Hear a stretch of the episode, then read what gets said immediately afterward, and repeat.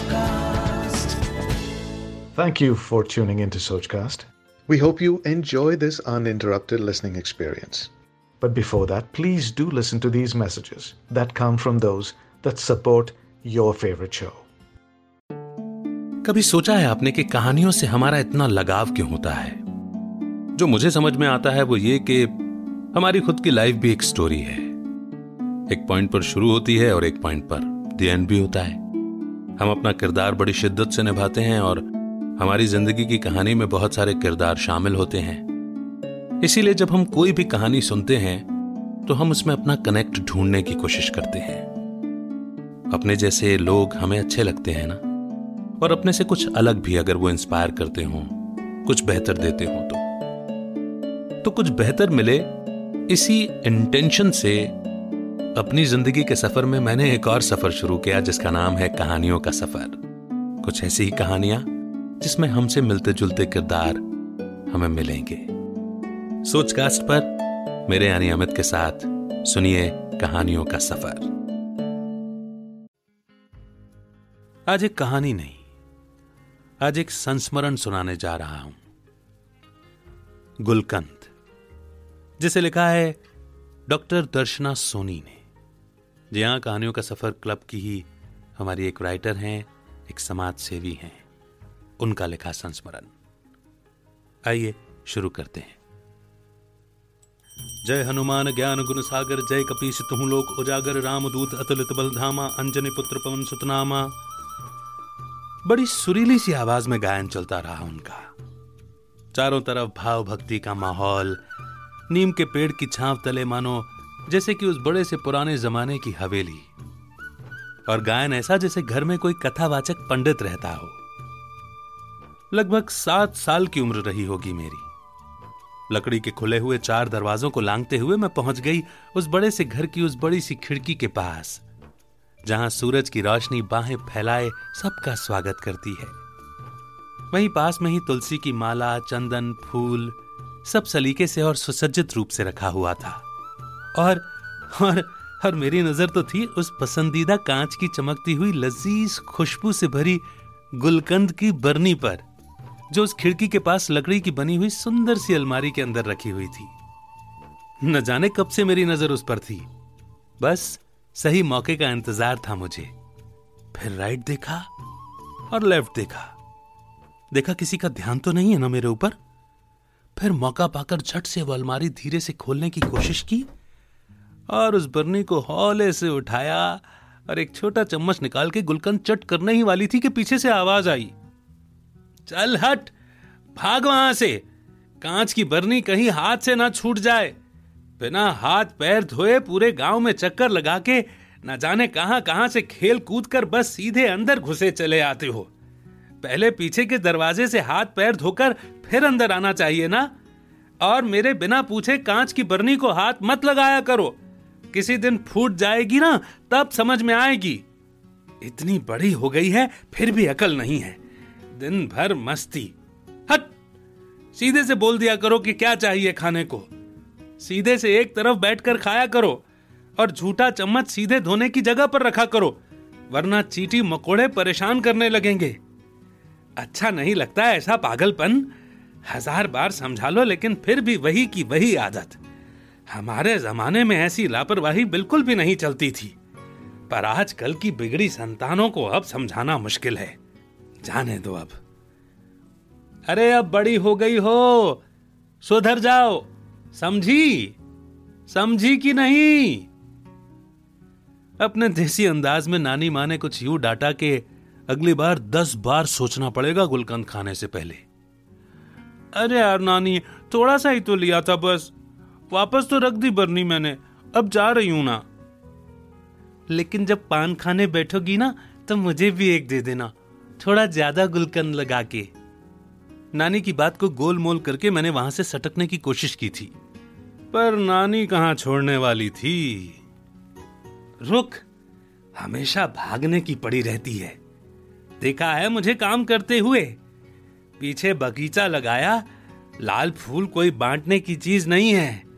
रोज रोज ध्यान से पानी देना पड़ता है। फिर भगवान के चढ़ाए हुए फूलों को इकट्ठा करके धूप में सिखा के अच्छे से चार दिन रखना पड़ता है। तब बनता है गुलकंद। यहाँ तो चूहे के बिल साफ़ कर करके मेरी हालत खराब हो गई। कोई कम काम रहता है क्या घर में? नए वाले गेहूँ का अनाज रखवाया, गाय भैंस को दाना पानी दिया, और कभी ध्यान से आगे का कमरा देखा फिसल के हड्डी ही टूट जाती। बार बार लीपा पोती करके घर को सुधारना पड़ता है। और बताऊँ, पीछे आँगन वाली पेड़ियाँ देखी, एकदम चकाचक साफ़ सुथरी और रात को सोने के लिए तो झट से चली जाती हो चढ़ाव में। पर कभी ये देखा कि सीढ़ियों के बीच में एक ततैये का घर है। ज़ोर से काट लेगा, तब समझ आएगी। और सुन दोपहर को तेरी मम्मी को भेज देना। दो दिन यहीं रहेगी केसरिया चावल मीठे वाले बनाएँगे शाम के खाने में। थकी जाती हूँ मैं भी। बुढ़ापा आ गया है मेरा अब। वरना दूध, मक्खन, दही सब काम दुनिया भर का करना पड़ता था। मेरी सहेलियाँ आ गई खेलने के लिए बाहर। बरामदे में ही खड़ी हैं सारी की सारी। मैं अब जा रही हूँ। हाँ मम्मी को भेज दूँगी। जब वो स्कूल से लौट कर आ जाएँगी। हमारा घर नानी माँ के घर से केवल कुछ ही दूरी पर था। जब भी मम्मी अपने काम काज से फुर्सत लेती, तब हम लोग अक्सर नानी के घर चक्कर लगा लिया करते थे। बहुत कुछ सीखने समझने को मिलता था। खैर, वैसे तो पूजा पाठ में मेरा मन नहीं लगता था, लेकिन नानी कभी ना कभी तो पकड़ के बैठा ही लिया करती थी अपने पास और बोलती थी कि रामायण की चौपाइयों के कठिन शब्द पढ़ के बताओ। फिर पढ़ने के बाद ही भागने देती थी। उनके पास गाँव में घूमने का सिर्फ़ एक ही रास्ता था, और वो था घर से सीधे राम मंदिर और राम मंदिर से सीधे घर। फालतू टाइम वेस्ट करना उनको जरा भी पसंद नहीं था। घर के बगीचे, लकड़ी, कंडे समेटना, रसोई घर में तरह तरह के व्यंजन बनाना और पूजा पाठ में ही उनका पूरा समय गुजर जाता था। उनके हाथ की मूंग दाल की खिचड़ी की खुशबू तो मैं नींद में भी सूंघ सकती थी। हींग, जीरा तरह तरह के मसाले, च्यवनप्राश का डेली डोज और लजीज पान, ये सब तो नानी के संगी साथी ही थे। मैं कभी कभी नानी के पास ही रात को रुक जाया करती थी।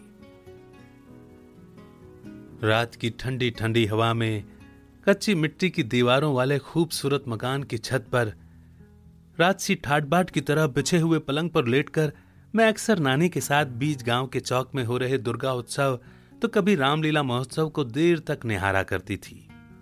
और जब मुझे नींद नहीं आती थी तो मैं नानी के पीछे ही पड़ जाती थी कि कहानी सुनाओ। फिर कुछ ही देर में नानी के मुँह से शुरू होती थी एक ऐसी कहानी, एक ऐसी दास्तान जिसमें रोमांच, आहट, सवालों का सिलसिला सब कुछ इस तरह से गढ़ा होता जैसे टीवी पर कोई फ़ेमस वेब सीरीज़ चल रही हो। साथ ही नीम के पेड़ की ठंडी हवा के झोंके, उनकी कहानी को एक ऐसा खूबसूरत सा बैकग्राउंड म्यूज़िक दिया करते थे कि क्या ही बताएँ। क्या मज़ेदार दिन थे वो भी। किसी भी ऐसे वैसे इंसान को नानी अपने पास फटकने भी नहीं देती थी। घर में एक छोटा सा बाल मंदिर भी चलता था, जहाँ बच्चों को पढ़ाने वाली ईमानदार टीचर भारती जो मेरी नानी जी की आज्ञा से वहाँ आती जाती रहती थी। दिन भी कहाँ से कहाँ पलट जाते हैं। समय की कच्ची डोर सबको दूर कर देती है। नौकरी चाकरी के चक्कर में घर के बाकी लोग अलग अलग शहरों में बस चुके थे। नानी अकेली ही रह रही थी। कुछ सालों तक उस पुश्तैनी घर में जब मैं छोटी थी तेईस साल पूरे तेईस साल गुजर चुके हैं इस बात को। मानो ऐसा लगता है जैसे कल की ही बात हो। लगातार कुछ सालों से बीमार रहने के कारण नानी की दवाइयाँ चलती रहीं। कई बार घर के बाकी सदस्य उनके ऊपर अपना गुस्सा भी निकाल देते थे। वैसे हमारे घर के बड़े सदस्य गोपाल मामा जी ने उनकी बहुत ही तन मन से सेवा की। और इस काम में उनकी पत्नी ने भी उनका साथ दिया। लेकिन घर की भागदौड़ में कहीं न कहीं नानी को अकेलापन भी महसूस होता था। उनका मन चाह भोजन उन्हें नहीं मिल पाता था, क्योंकि एक बड़े से परिवार में सबकी सोच और पसंद अलग अलग होती है। परिवार को भी उनके स्वास्थ्य की चिंता लगी रहती थी। कुछ बातें सुनकर या ढोलक की थाप पर भजन गाकर कभी कभी हमारे घर पर काम करने वाले लोग भी नानी से बतिया लिया करते थे। उनका मनोरंजन भी कर दिया करते थे। नानी सबसे ज़्यादा प्यार करती थी हमारे बड़े मामा जी गोपाल को। रात दिन उनके मुँह पर सिर्फ़ एक ही नाम होता, मेरा गोपाल। सिर्फ़ यही नाम नानी अपनी मदद के लिए लिया करती थी। हालाँकि मैं अक्सर गोपाल मामा जी को ज़्यादा दवाइयाँ देने से रोकती थी, क्योंकि ज़्यादा टैबलेट लेने से भी शरीर में परेशानियाँ खड़ी हो सकती हैं। लेकिन कई बार दर्द भरी मुसीबत से छुटकारा पाने के लिए मामा जी कोई ना कोई दवा दे ही देते थे। और बेचारी नानी बार बार बोलती रहती थी, हरिओम तत्सत हरिओम तत्सत। बस बार बार यही शब्द दोहराती थी। इसके साथ कभी श्री राम धुन तो कभी राम भजन भी छेड़ दिया करती थी। नानी अब धीरे धीरे अपना मानसिक संतुलन खोने लगी थी। उनकी शारीरिक साफ़ सफ़ाई के लिए हमारे यहाँ गाँव की ही एक चंचल महिला आती थी। जिसके बेटे का नाम है शिवा। अब छोटे मोटे कस्बों में तो बेटे के नाम पर ही महिला को पुकारा जाता है। सो उन्हें भी घर के सारे लोग शिवा की मम्मी कहकर ही आवाज़ देते हैं। पैसा लेकर तो कोई भी सेवा कर सकता है। लेकिन शिवा की मम्मी नानी को अपनी सहेली की तरह बहला फुसला कर उनसे बातें किया करती थी। भले ही नानी को समझ आए या ना आए। अच्छा हुआ कि एक दिन मैं और मम्मी दोनों मामा जी की गाड़ी से नानी के साथ एक छोटी सी ट्रिप पर चले गए। हमारे बरसों पुराने खेत में जहाँ लहलहाते हुए पेड़ पौधे बाकी के पशु पक्षी देखकर कितना सुकून मिल रहा था मन को। नानी कुएँ की पाल पर बैठी रही। वही कुएँ की पाल जो उनके ससुर ने बरसों पहले अपनी पीढ़ियों को पानी देने के लिए बनवाई थी। बड़ा सुकून मिलता था। और वहाँ पर छेड़छाड़ करने के लिए ताजे फूल तोड़कर उनके बालों में सजाने का शौक भी कुछ कम नहीं था मुझे। मगर पता नहीं था कि यह हमारी आखिरी ट्रिप थी नानी के साथ। कहने को तो बहुत कुछ है नानी के बारे में। आखिर वो मेरे दिवंगत नाना जी की पहली अर्धांगिनी जो थी, जिन्हें बचपन में ही शादी करके उनके घर से टाल दिया गया था। किंतु बाल विवाह जैसी प्रथा में बंद कर भी कभी उन्होंने पढ़ना लिखना नहीं छोड़ा था, और यही उनकी असली शक्ति और भक्ति थी। ना ही उन्होंने अपनी ज़िंदगी को कभी डिप्रेशन के हवाले किया, बल्कि एक बढ़िया तरीके से हमेशा खुलकर ज़िंदगी जी। और उन चारों बच्चों को भी अपनाया जो तथाकथित रूप से, नाना जी की दूसरी पत्नी मतलब मेरी अपनी मम्मी की जन्मदाता कहीं जाने वाली माँ के हैं। पुराने समय में जल्दी बच्चे न होने पर पुरुषों की दूसरी शादी पूरे सामाजिक दबाव के साथ करा दी जाती थी जिसे सहज ही परिस्थितियों के वशीभूत होकर स्वीकार करना पड़ता था। तेरा पल पल बीता जाए, मुख से जपले नमः शिवाय। तेरी आयु निष्फल जाए, मुख से जपले नमः शिवाय। भजन कीर्तन करते हुए नानी के दिन यूँ ही बीत रहे थे। वैसे दिखने में किसी फिल्मी हीरोइन की तरह रेशमी बालों से युक्त, भूरी काया वाली मेरी बड़ी नानी की छवि आज भी लोगों के दिल में बसी है। आज भी हमारे छोटे मामा और मेरी मम्मी खंडवा शहर में बीते उन दिनों को बखूबी बहुत याद करते हैं। जब नानी माँ उनके लिए बढ़िया खाना बनाकर हँसी खुशी उनकी पढ़ाई में अपना योगदान दिया करती थी। मेरा भाई जो बोल सुन नहीं पाता लेकिन नानी की एक्टिंग करने को बोलो तो 20 साल पुरानी बात भी याद दिला सकता है। वो भी अच्छी खासी नौटंकी करके, जिसे देखकर बाकी सब लोग ज़ोर ज़ोर से ठहाका लगाए बगैर नहीं रह सकते। सालों पहले ही हमारा परिवार दूर दराज के शहरों में बंट सा गया था। लेकिन जब भी पूरा परिवार किसी तीज त्योहार पर इकट्ठा होता है तो नानी के हाथ से बने गुलकंद की चर्चा ज़रूर होती है। चाहे छोटा हो या बड़ा सदस्य, चाहे दोस्त हो या दुश्मन, उनके हाथ से बने गुलकंद का स्वाद कई दिलों में मीठी यादों को पनपा ही देता है। खैर 19 अप्रैल 2021 को नानी ने बिना किसी कोरोना इन्फेक्शन के सिर्फ़ बढ़ती उम्र। उम्र में लगी कुछ बीमारियों के कारण थोड़ी तकलीफ़ के बाद उन्होंने धरती माँ की गोद में आखिरी सांस ली। अंठानवे साल की एक खूबसूरत ज़िंदगी जीकर वो पंच तत्व में शांति के साथ विलीन हो गई। आखिरी वक्त में उनके पास मेरी मम्मी मामा जी का छोटा बेटा, दोनों मामा जी और मामिया थी। मैं तो आखिरी बार उन्हें वीडियो के ज़रिए ही देख पाई। क्योंकि भोपाल शहर से गाँव जाने वाली सारी बसें छूट चुकी थी। मैं जब तक घर पहुँची, तब तक उनकी अंतिम यात्रा पूरी हो चुकी थी। बहरहाल, मैं तो यही मानती हूँ कि नानी तो आज भी हैं हमारे साथ, क्योंकि शरीर भले ही रुखसत हो जाए, लेकिन यादें हमेशा ताज़ा रहती हैं। अगर दिल से किसी को याद किया जाए, बिल्कुल गुलकंद की तरह, मेरा गुलकंद। εκμητησιάτ.